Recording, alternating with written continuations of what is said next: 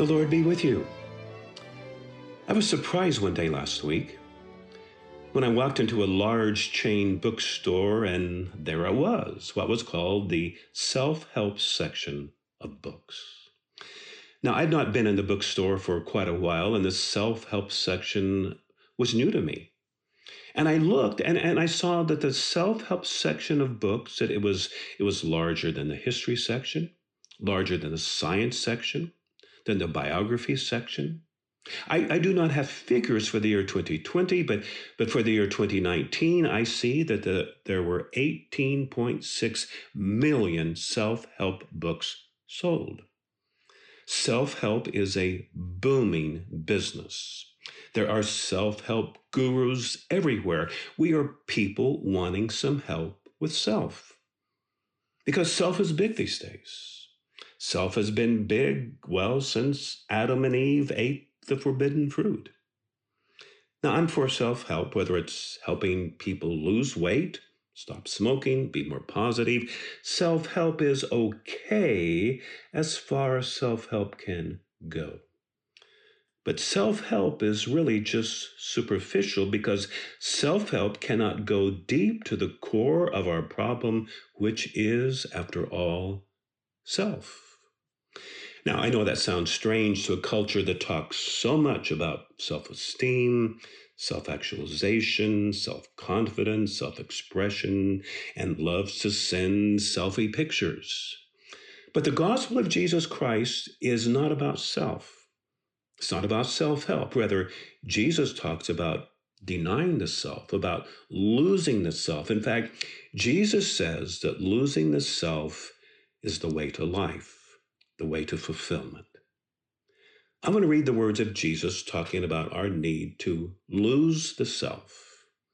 I am in the Gospel of Mark, chapter 8, starting at verse 34.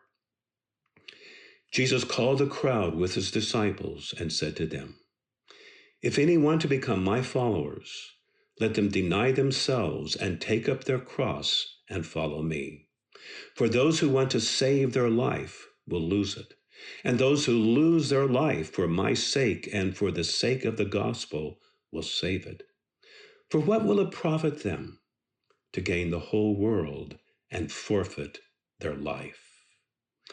Now, I want to see if I can set the scene here.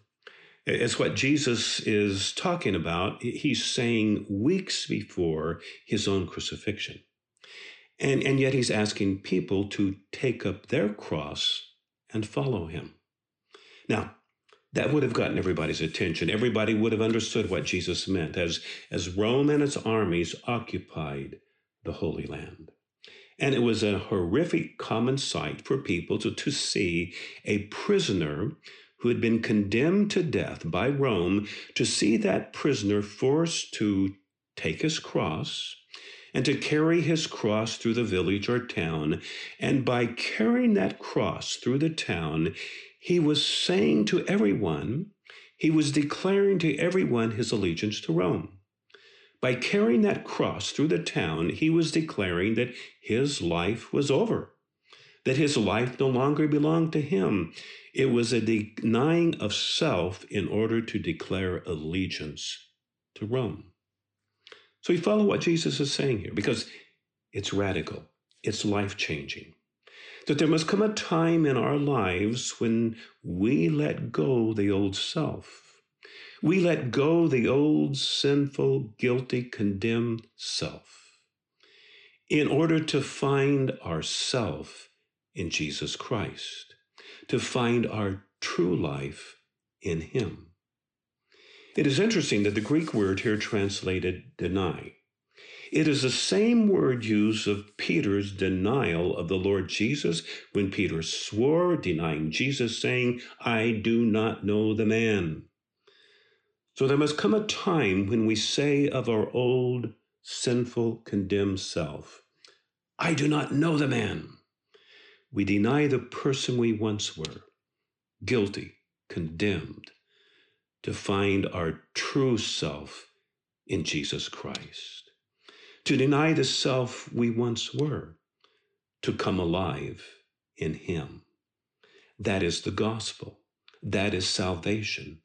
to find ourselves in Christ Jesus and Christ Jesus in us. No self help in the gospel. The self is beyond help. Rather, salvation is the losing. Salvation is the letting go, the saying goodbye, good riddance, sayonara, so long forever to the old self we once were, to find our life in Christ Jesus. It's, it's, it's not about religion. It's not about trying to improve self. It is the discovery of ourselves alive in Christ and Christ alive in us forever. I cannot think of a better explanation of what it means to deny self and take up our cross and follow Jesus than what the Apostle Paul says in Galatians chapter 2, verses 19 and 20, where he says, I have been crucified with Christ, and it is no longer I who live but it is Christ who lives in me. And the life I now live in the flesh, I live by faith in the Son of God who loved me and gave himself for me. So here is new life in us, new power, new ability as we discover our true self in Christ Jesus. I like the way the old Scots preacher Horatius Bonar said it years ago about finding ourselves in Christ Jesus. He said, Upon a life I have not lived, upon a death I did not die, another's life, another's death, I stake my whole eternity. Here is such amazing good news to find ourselves in Christ Jesus. So, loving Father, I, I, pray for each one of us today who say goodbye, good riddance to the old self, to live in the life and power of our resurrected Lord Jesus. Do show us the possibilities, the wonder of divine life in Him. I am Tim Smith, a fellow traveler. Thanks for listening. Until next time.